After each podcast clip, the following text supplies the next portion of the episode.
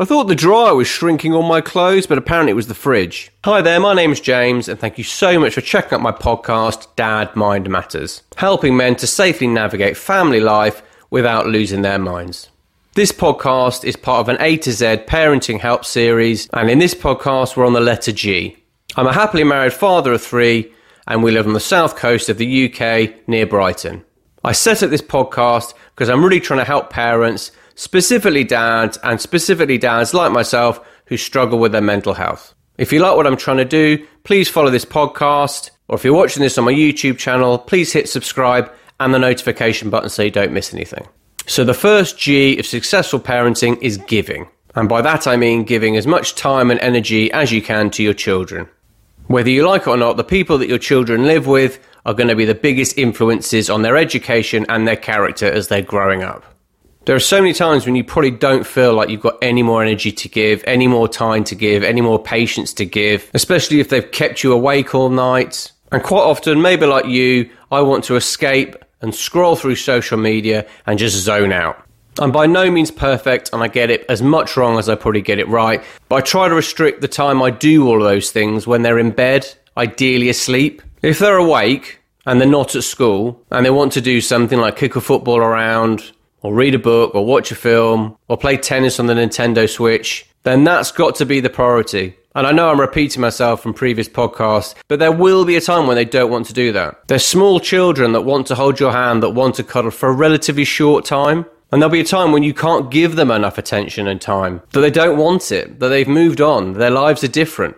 So if you can make the effort to give them the time and energy you have while they want you to do that, you won't look back and regret having spent hours scrolling through social media when you could have been connecting with them and teaching them how to become a successful and positive adult. It's like anything, the more you give, the more you get back. The more love and energy and support you give to your kids, the more you're going to get back from them. You don't just get respect from children, you have to earn their respect. You have to give them time and give them help and give them love and support, or you're not going to get it back. It's the difference between how children treat a supply teacher and their actual teacher. Their actual teacher, who is given more energy, more time, has put up with more bad behaviour, is much more likely to have the respect of his class than a supply teacher who just comes in, does the job, and leaves. You can't be a part time parent. This is increasingly difficult when you have a full time job and you come back at the end of a day and just want to zone out, and your kids who haven't seen you all day want to engage with you, want to play. Will you do this? Will you do this? It's really hard. And quite often I fail and I don't do the right thing. But even just having it in your mind to try and do the right thing is a good start. The more you put into life and the more you put into your relationships, the more you're going to get out. And the second G of successful parenting is goals. I don't mean physical goals, although actually, if you go to Aldi, it might actually be worth physically investing in some goals. The goals I put up in the garden have kept our boys happily kicking a football around for hours. They're getting exercise, you can keep an eye on them and have a cup of coffee or just chill out. You know, I'm massively digressing. So the goals I mean obviously are goals you set for yourself or goals that they set for themselves and you encourage them with. If you don't have a target of where you want to be and they don't have a target of where they want to be, then you're just going to aimlessly drift. For example, I train Brazilian Jiu Jitsu and I aim to try and train once to twice a week. If I'm not injured and I'm not ill, then there's no excuse. And that's a short term goal. A medium term goal is to hopefully get one or two stripes a year.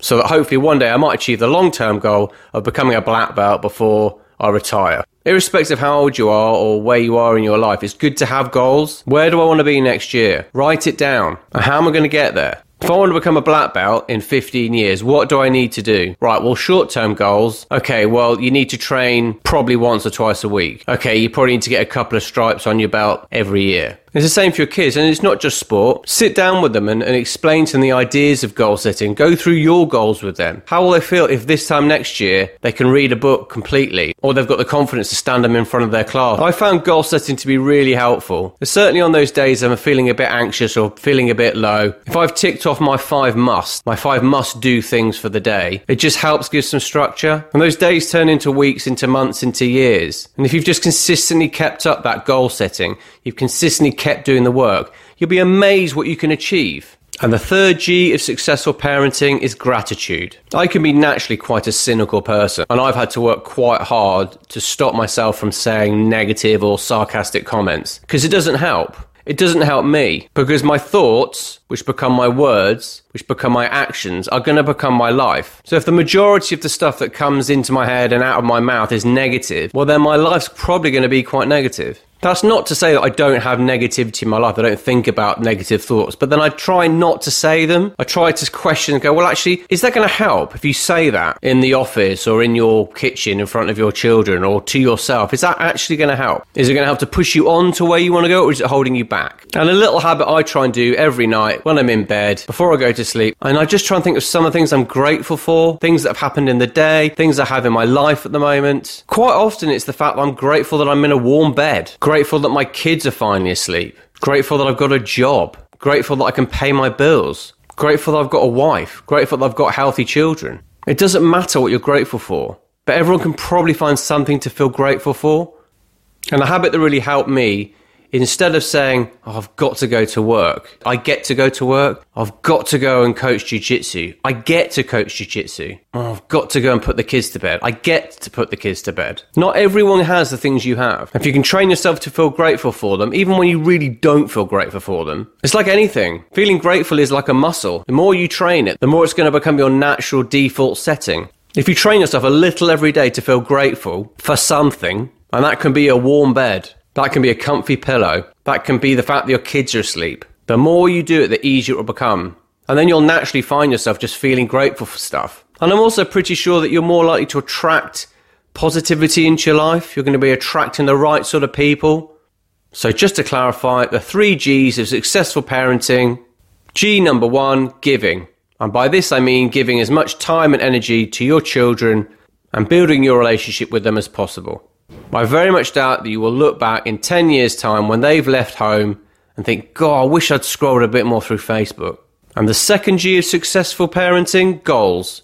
It's important for you to have some goals. It's important for you to have a structure to your days, to your weeks, to your years. Work out where it is you want to go and then plot a course. And maybe show your kids what you're doing and tell them why you're choosing their goals and why you think they're important. And maybe help them choose some goals and set some goals and stick to some goals as well.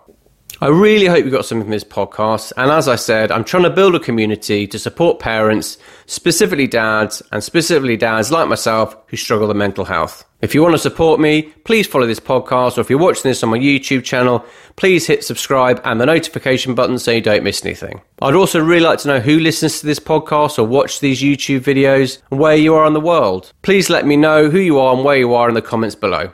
I hope wherever you are in the world, you're okay. Take care. You're still young, sort of, you're still free a bit to be what you wanna be. Don't listen to that gentleman. An account, he'll lose that swagger once he hits 40. There's literally nowhere to lay your head.